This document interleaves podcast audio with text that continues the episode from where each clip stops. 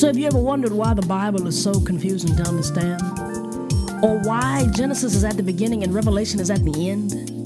You ever been curious as to why there's a New Testament and the Old Testament, or what does that even mean?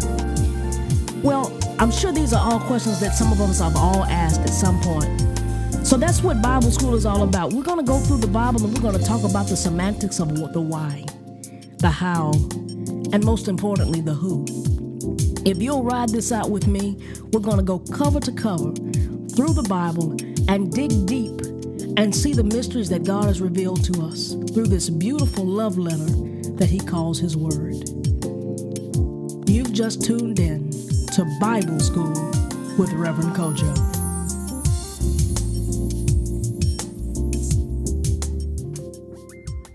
What's going on, good people, and welcome to Bible School. I'm Reverend Kojo.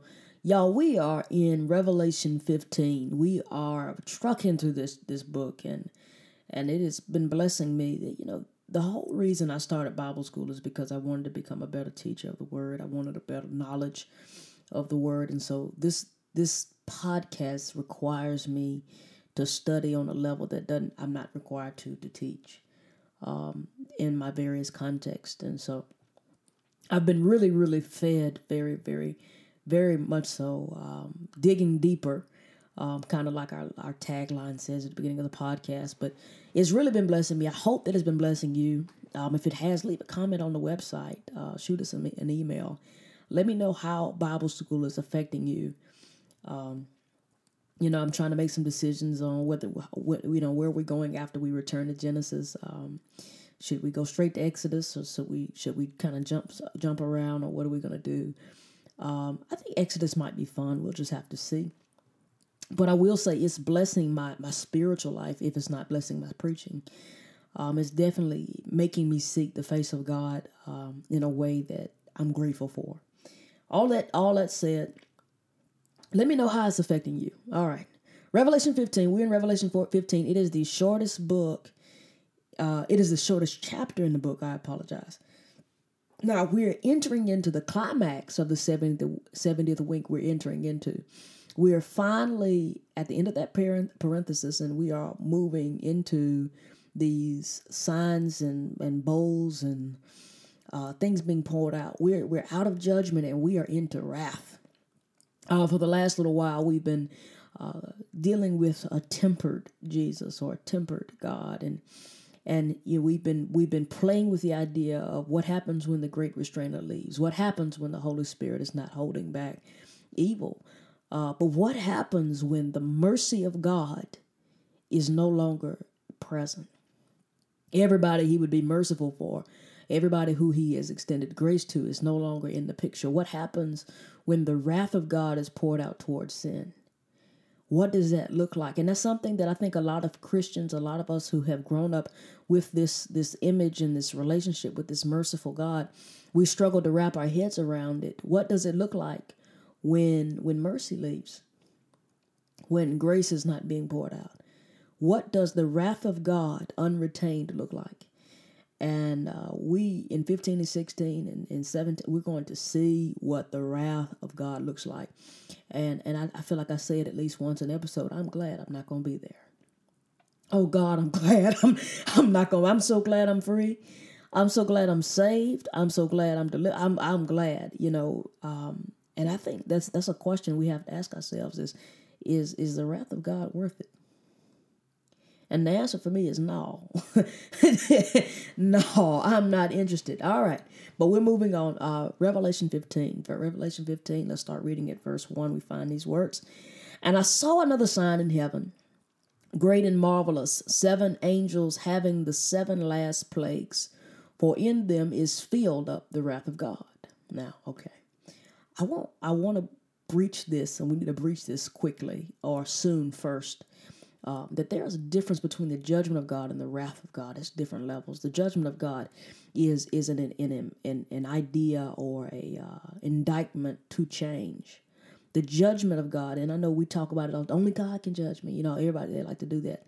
But I want you to understand that the judgment of God comes so that there'll be a shifting.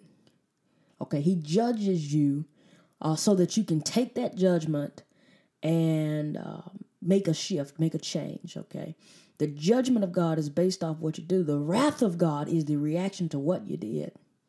Okay, the judgment of God says you did this, if then that. The wrath of God is the pouring out of his frustration toward your obstinance. So the judgment of God holds back. It holds back what he, how he really wants to react because there's yet hope. Okay, it holds out his full reaction. The judgment of God says, I don't like what you did. And since I don't like what you did, I'm doing this. But if you'll change, if you'll turn, if these things will happen, uh, maybe you can be spared. The wrath of God is the reaction to what you did, uninhibited. It's not held back. It's not, you think about it, the judgments, the trumpet judgments are going are very similar to the bowls of wrath. But the difference between the trumpet judgments is he only rolls out a third. It'll affect, um, affect a third of the earth. Each of those seven judgments, it affects a third of the earth. It affects a third of the mankind. It affects a third. There's there's only a percentage that's that's that's affected. So maybe it'll get your attention and say, all right, let me turn this around. The wrath of God is birthed out of reprobation. Reprobation is like when you've become so hardened that you can't hear, that your heart won't soften. It's birth out of reprobation. And when, when reprobation has run its proper course, you get the wrath of God. And because the wrath of God can burn through that which is reprobate. You think about repro- what reprobation really is, is when you become so callous that you can't receive the, the, the, the pain of the spanking. You become so calloused that it doesn't it doesn't work. My great grandfather, of whom I've never met, but I hear a lot of stories about him. Apparently, when he we walked in the room, his hands were so calloused or so reprobate that he could put the fire out between his fingers and not feel the fire. His hands were so hard that he could touch fire and it did not hurt. And so we would say that his fingers were reprobate, the nerve endings, the things that should cause pain and cause you to rear back in, in, in disgust and to turn they were gone. So so it is reprobation that inflicts that causes the wrath of God. See, the judgment of God comes so that hopefully you will shift. And for most, it causes a shift. We see that all throughout the Old Testament. Israel is obstinate. Israel does something crazy. Israel does something and God sends judgment. All throughout the book of Judges. He sends judgment, they come back to God. And so they never impact, they don't get the wrath of God. But then they fall off again. And when they fall off again, God judges them. Book of Judges, come on now. Yeah, come on, catch up. they, they go to the, the they, they, they he, he judges them, and then when he judges them, they come back to God. They turn from their wicked ways. And then so they don't they don't ever make it to wrath, but they do fall back off. And so here what here what happens after we've gone through all of this time, all these chapters, and they ain't turned. Some of them have. We rejoiced over the 144,000. We rejoiced over the, the number that we looked, and there wasn't enough to number, but there was some yet that remained on the earth, and they couldn't see it. Now, verse 15 also talks of, of another sign, okay, that connects this book back to chapter 12. All right, the woman, the man child. It presents a new series of sort. You remember in 12, we got this woman, this man child was a type of Israel, and all of these things appear. Okay, this another sign is another series that we're about to open. We're about to see some some other things happening in heaven, and and it gives us something. Now, I also want you to see this this re, uh, recapitulation style, and much like Genesis. Okay, Genesis one how in Genesis 1, he tells the story of creation, but in 2, he comes back and gives us more detail. Okay, that's kind of what we're seeing here. He he came back and and, and, and he's he's re uh, he's rehashing over what he's what he's doing, what what's happening. He's giving us more detail. Uh, I want you to notice that style uh, because it happens throughout the Bible. Um, but but he he he gives us a, eye into it, and I want you to notice the similarity between the trumpet judgments and the bowls of judgments. I want you to notice how similar they are, um, how almost they are almost the same thing, and the only difference is how much of the earth is affected, who's held back and who's not. Okay, now I want you to also see this uh, where he says, For in them is the filled up of the wrath of God. In them. Now, the original text would suggest that those words, in them, that the wrath when it's filled was complete wrath. All right, it's not held back. It's not it's not an incomplete wrath. It's a finished wrath. It is a tetelestai wrath. It is it is a wrath that when he pours it out, it is a consummation of all things. That it is a finishing of all things. That, that it it it seals all that he he is he has done and all that he's doing. All right. Um, and and I want you to also notice this. You know, verse 15 says, I, I saw another sign in heaven, great and marvelous, um, great and marvelous seven angels in the seven last plagues, for in them is filled up the wrath of God. I want you to notice that these are things that are happening to lead us to that indeed that that you know I said it was the finished it was it was telestai it was it was a fine a finale a finale I'm um, sorry a finale of sorts um but I, I, want us to think think of it along these lines. Psalm 110 1 says, you know, the Lord said unto my Lord, sit at thy right hand until I make thy enemies thy footstool. What's happening is is we talked about the lamb last time in 14.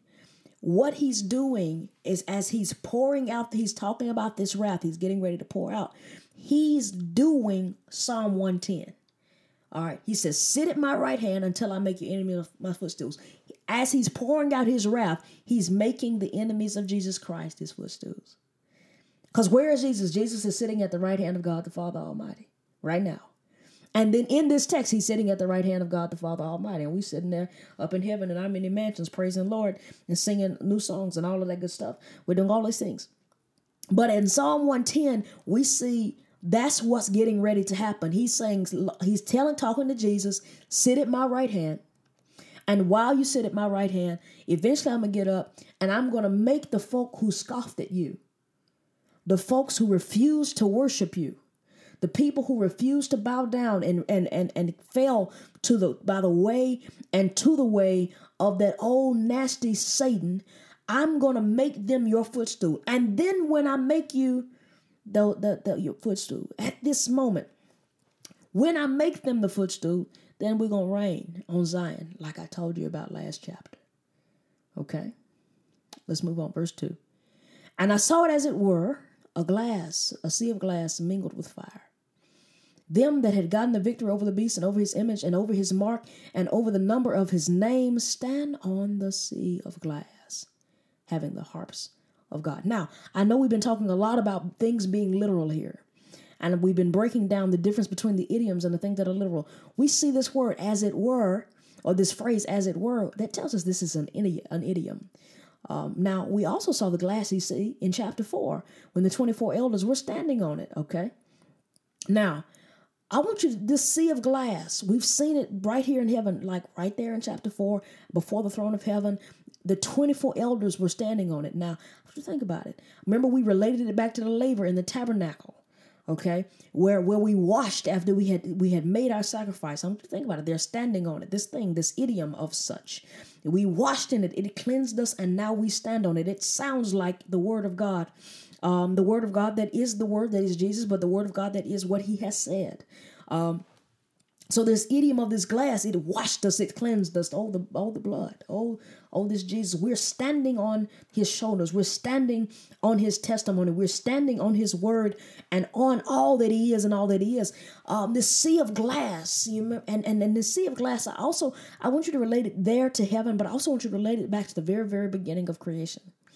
In the beginning, God created the heavens and, and the earth, and the earth was without form and was void, and the Spirit of the Lord hovered over the face of the deep. We see the Spirit of God uh, mentioned in tandem with water. Uh, we're standing on on Him. We're standing on him. We're standing in on his shoulders. It is by him we were washed. It was by him that we are cleansed. And it's by him that we can get a level footing on something that we should not be able to stand on. Okay? Do you, do, are you following me? We're standing on his his majesty and in in his presence. We are we are not clean enough to stand in in heaven. There is nothing in our own ability that would qualify us for heaven, but we're standing on him standing on his his shoulders. Okay. Now, now those who you know who stood with God eh, uh, can stand on his his word and a proclamation of victory. Now, I want you to notice that if you're reading from the NIV, because you're probably saying it would make it simpler for me to understand Revelation, that Revelation uh, in the NIV at this particular verse, it, it, it reads where it says they're standing beside him. Okay. Uh, my presumption about this is that the more accurate translation is going to be that they're standing on it. Because we can stand beside a lot of things. And as we stand beside a lot of things, we can we can ascertain that we've won the victory or we've done X, Y, Z. But standing on it, it gives us this um, sense of authority, this sense of accomplishment. We don't stand beside certain things. We don't stand all, beside the Word of God. We stand on the Word of God. Okay. It, it's not a great feat to stand beside somebody, but to stand on their shoulders. We don't grow until we're standing on the shoulders of somebody else. Okay. I just you. Let's just be thinking about that. And we tend to, you know, we we um we tend to lose I guess meaning and authority and, and, and things in scripture when we when we start to to lose the original meanings. And I'm gonna say that I'm just gonna move out of that airspace. I don't want to really get into that argument today. Now, I want you to also notice this here that those who had the victory over the beast in this verse, they were losers on the earth. Okay. Let's read the verse again. He said, And I saw it as it were, a sea of glass mingled with fire, and them that got the victory over the, over the beast, and over his image, and over his mark, and over his number of his name, stand on the sea of glass, having the harps of God. We're standing on the word of God. We're standing on the shoulders of God. We're standing in worship of God. These guys are martyrs. These guys won the victory over the Satan. They did not fall to his snare or to his tricks. They were not succumb. They did not were not succumb to the lie. They stood gladly and boldly before the throne of grace. They knew what God wanted them. They understood where they were supposed to be.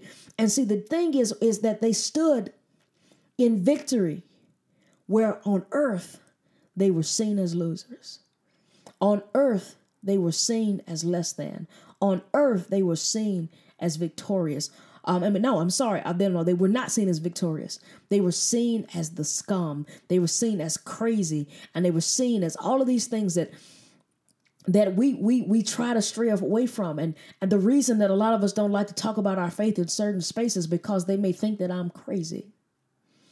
The reason we stay away from talking about certain passages like the Revelation or like talking about like these chapters because we're afraid that it may scare somebody away from Christ. Where they were seen as nutty, when they made it to heaven, they were seen as martyrs. They were seen as victorious. They were seen as what God called them to be. And I want you to just take a moment and understand that sometimes we presume that our, perce- our perceptions and, and illusions are reality because of what we can see. We trust our senses, we trust what's around us, we trust what we can see, we trust our experiences, and, and a lot of that is good. But every now and then, your experiences do not shape you because you are not omniscient because you do not have the whole story, because you do not know what it is God is trying to show you and make apparent to you. And so, a lot of times, what happens is we begin to presume that what we perceive about life and what we perceive about our experiences is, is the end all be all. And that's just not always the case. Because these guys had, had, a, had a, a, um, a misconstrued image of themselves, but it was not what God was trying to convey from the, to them at the beginning. Now, I want you to remember that each of the churches in the seven letters of the seven churches had a misperception of themselves. Those who thought they were on top of the world were failing. And those of them who thought that they were hated by God or suffering, they were those that God had nothing negative to say about.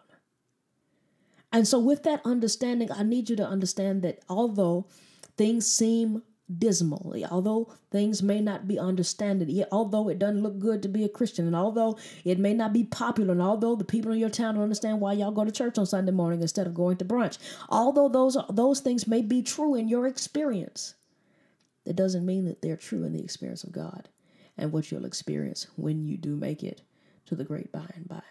Let's move on, verse 3. And they sing the song of Moses, the servant of God, and the song of the Lamb, saying, Great and marvelous are thy works. Lord God Almighty, just and true in thy ways, and thou King of saints. Now, the Song of Moses, uh, is actually actually in Exodus 15, 1 through 21, is also in, in Deuteronomy 32. I want you to note this though, and this is important, and I, like to put I like you to, to understand this that the Song of Moses was given before the law was brought down. So that's not something that is specific to the Jews. All right. Now, in these praises, I also want you to notice that it was never mention of the works of the martyrs. This was a direct praise to the Lord. I think that that's a that's a, a, a great lesson for us to learn, a, a great thing for us to notice that when they praised God, when they sang the song of Moses, when they came and they worshiped God, even though they had martyrs among them, that the praise was not directed at man. Doesn't matter how good that man can preach. Doesn't matter how good that man makes you feel. Doesn't matter where they put you. Doesn't matter how, how they place you. It, it does not matter because it, it it the direct the praise ought to always point to Calvary because the man is always broken. The man can ne- can never, never, well, will never be worthy of the glory that belongs only to God Almighty. Also want you to remember that the book of Revelation is not just an unveiling, uh, is not an unveiling of wrath, okay? It is an unveiling of Jesus Christ. Everything else is incidental. The wrath is incidental. The judgments are incidental. The the the coming world leader, the the, the satanic trinity, um, the everything else is, is is is is incidental. This is not multiple revelations. This is not revelations. This is the revelation, and this is the revelation of Jesus Christ. Okay, and as it is the revelation of Jesus Christ, that it is all about Him. And I think sometimes we, we get that mixed up and we, we like to come to a place where we think that it's about us or it's about my experiences and, and, and woe unto me and, and all of these things. But the truth of the matter is that it's not about us. The worship is for Him. And I know a lot of times we want to be patted on the back. Boy, I went through this. I had this life experience, and and this broke me down, and my life hurts, and this sucks, and and and uh, man, why can't nobody? Why don't? Why aren't they talking about what I did? Why is nobody paying me for what I did? Why can't anybody see what I did, how I did it, the degree that I got, and the the the, the woman that I got? You know, all these things. We we want we want to be acknowledged for what we did, but it's not about us. And I just want to make sure we remember that's not about us. The Song of Moses, these praises right here are not about the martyrs.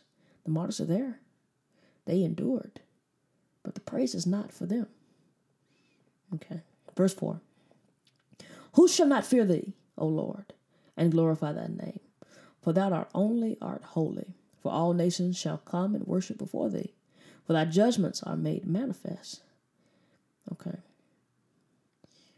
Let's read that again. He said, Who shall fear thee, O Lord, and glorify thy name? For thou art only holy. Thou art only art holy. For all nations shall come and worship before thee. Uh, for thy judgments are made manifest. There is less fear of God than ever in history, even among the believers. Okay? Which is crazy. It's crazy. It's crazy. but there's less fear of God. You know, what's crazy is is early in my life, people had a respect for the church. They, I mean, there was a respect for the built the building and people who believed in God.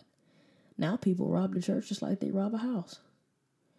Um, there was a respect for people when they rode by the church. They turned down the loud music if it was filed derogatory or secular.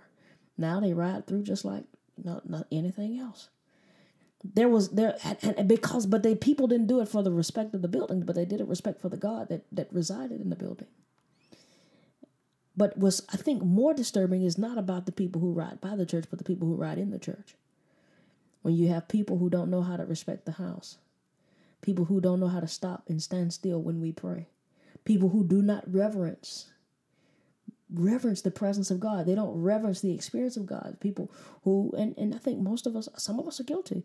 When when we get a text message in the middle of our prayer, we check the text message and then resume our prayer. Our reverence for the presence of God has become so weak. And then, you know, you know, and, I, I I think it kind of exposes our futility.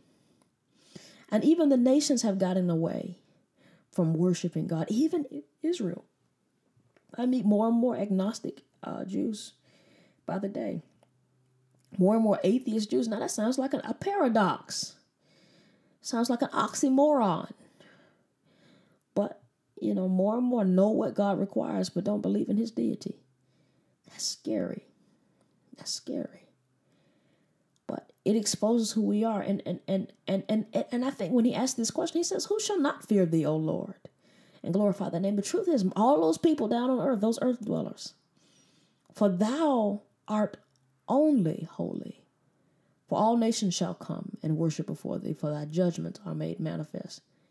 So the nations that refuse to worship are going to be required of it.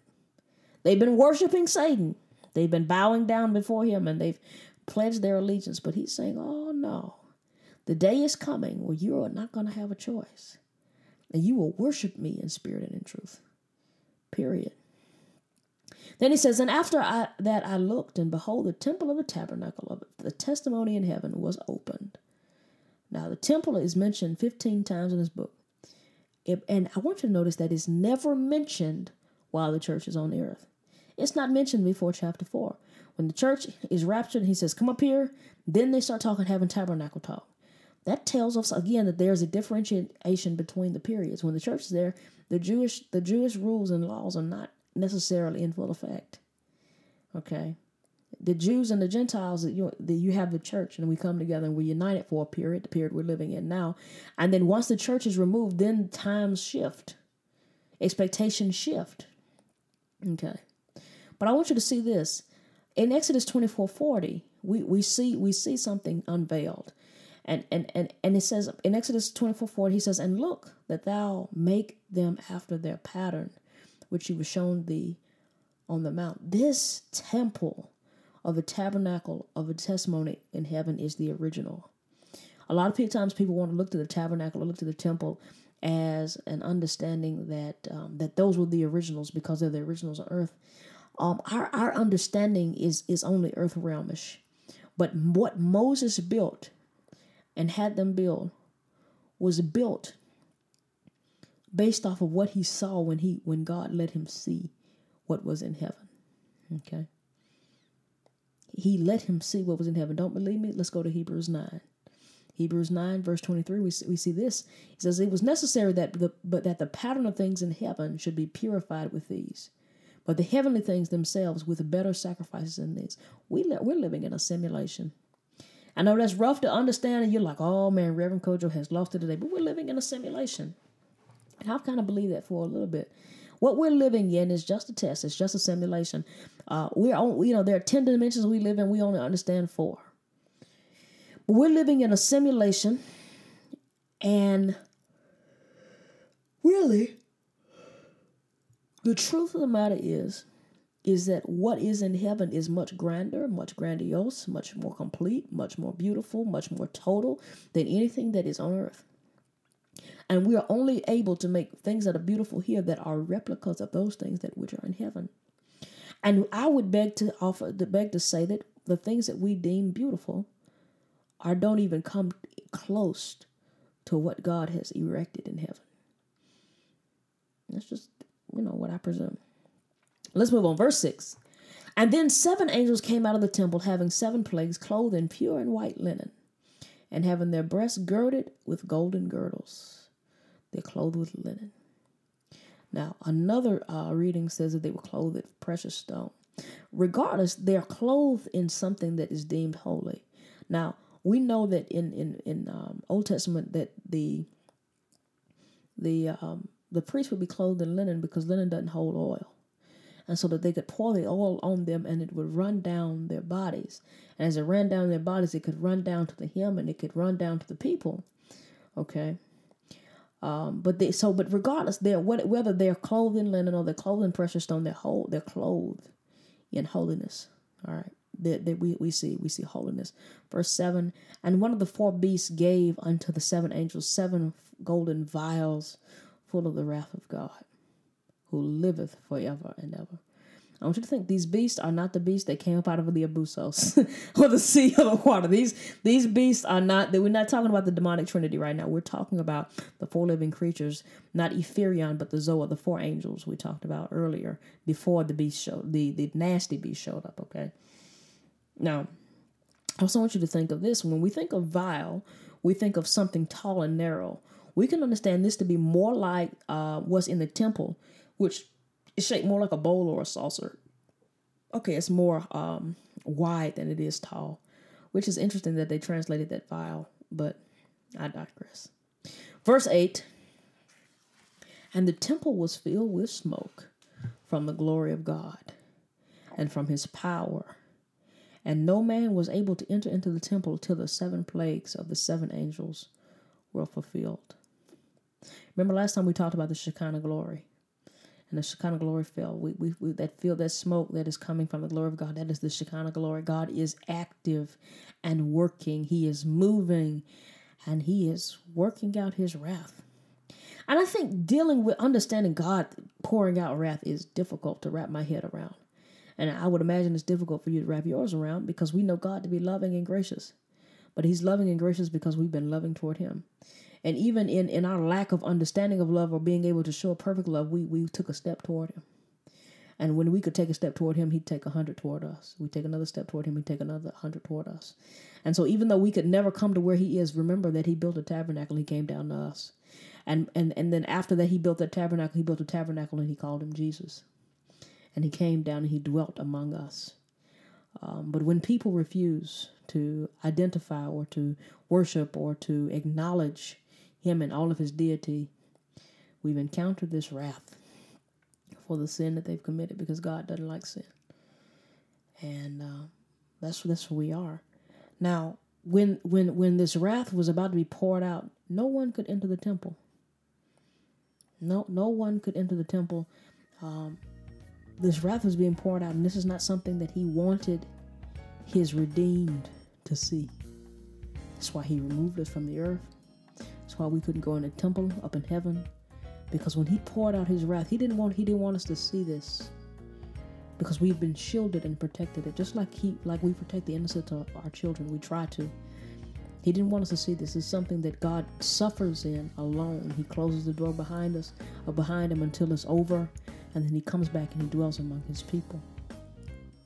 Um,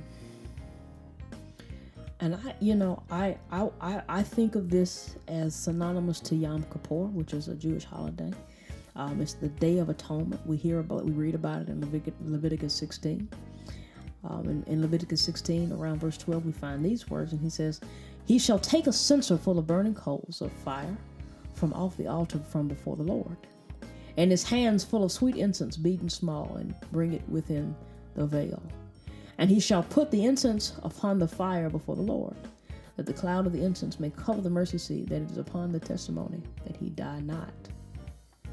And so this this this this this concept of atonement is that when God is pouring out wrath, he's, he's trying to deal with sin. It's not something that he deals with lightly and so he has he has Aaron go and and bring something that that that that will protect him of sorts.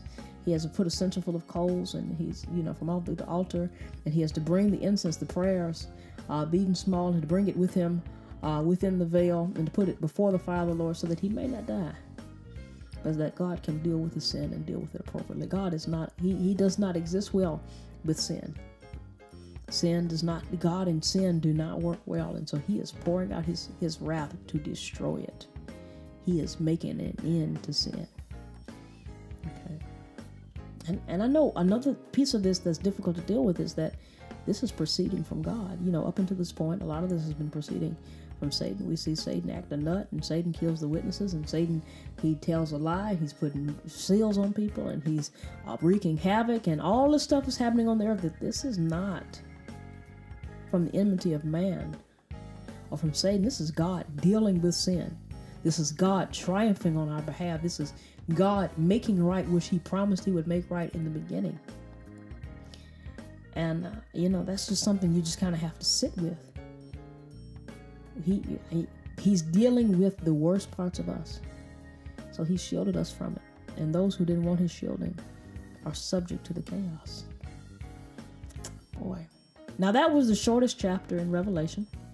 And I'm going to end it right there. I'm going to let you get a break because next week I, uh, I don't anticipate it being so short. Well, y'all be blessed. And until next time, I've been Reverend Kojo with Bible School.